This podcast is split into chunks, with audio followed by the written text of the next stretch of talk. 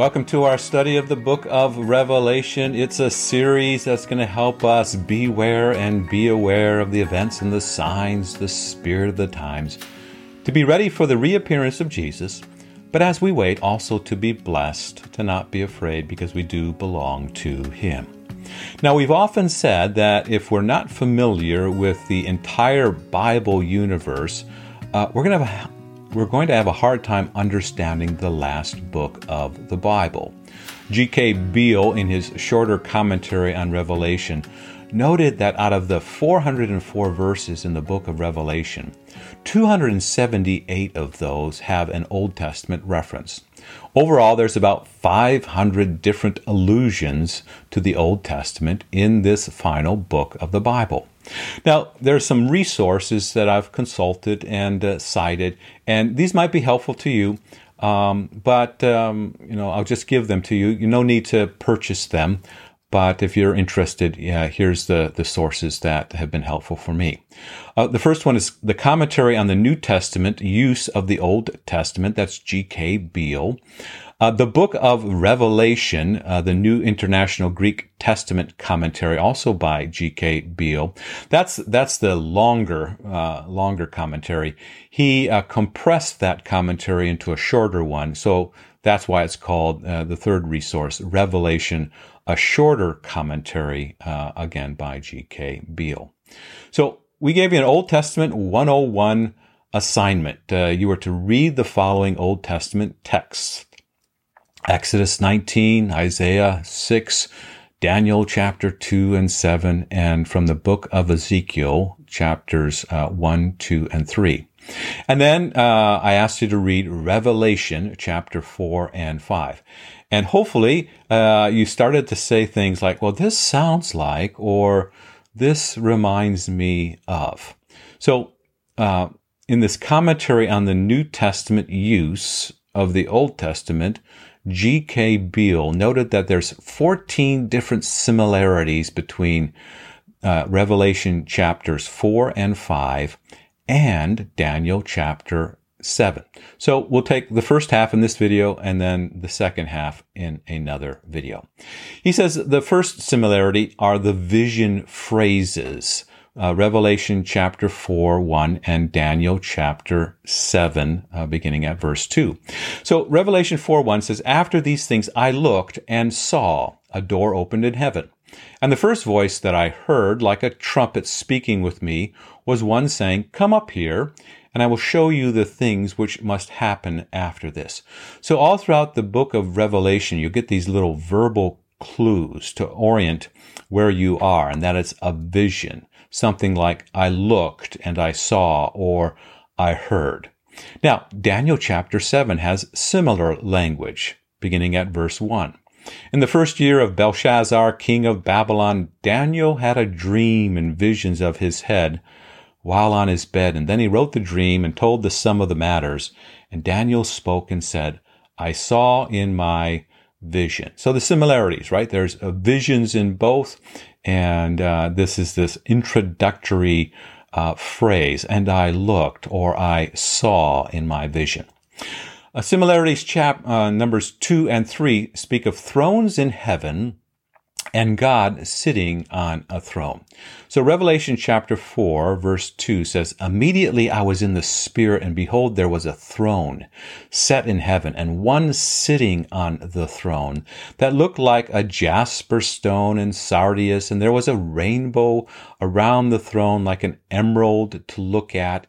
And around the throne were 24 thrones, and on the thrones were 24 elders sitting and dressed in white garments with crowns of gold on their heads.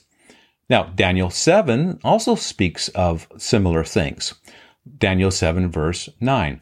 I watched until thrones were placed, and one who was ancient of days sat, and his clothing was white as snow, and the hair of his head like pure wool, and his throne was fiery flames, and its wheels burning fire. The fourth similarity is a description of God's appearance. So, Revelation chapter 4, verses 2 and 3 describe this one who sits on the throne. It says, Immediately I was in the Spirit, and behold, there was a throne set in heaven, and one sitting on the throne that looked like a jasper stone and sardius. So again, um, not quite knowing how to describe it, there's this use of a figure of speech, a simile, like. This one sitting on the throne looked like a jasper stone and a sardius. Well, Daniel chapter 7, verses 9 and 10 uh, speaks in similar ways, a description of God. I watched until thrones were placed, and one who was ancient of days sat, and his clothing was white as snow, and the hair of his head like pure wool. The fifth similarity is that there's this fire, fire before the throne.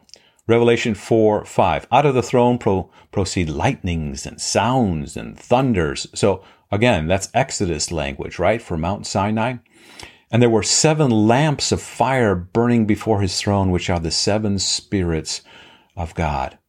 Well, in Daniel chapter 7, verses 9 and 10 says, His throne was fiery flames and its wheels burning fire, and a fiery stream issued and came out before him.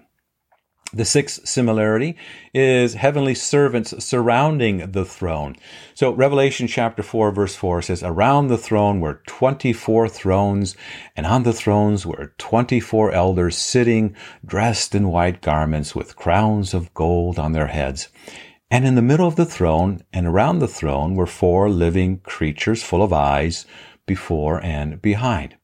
And then in verse 11 of Revelation 4, it says, I looked and I heard something like a voice of many angels around the throne and the living creatures and the elders.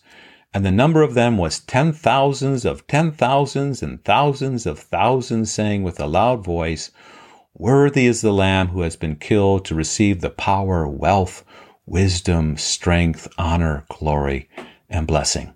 Now we find something similar in Daniel chapter 7, verse 10. Thousands of thousands ministered to him. 10,000 times 10,000 stood before him. So Daniel 7 and Revelation uh, chapters 4 and 5 boy, this sounds like, this reminds me of.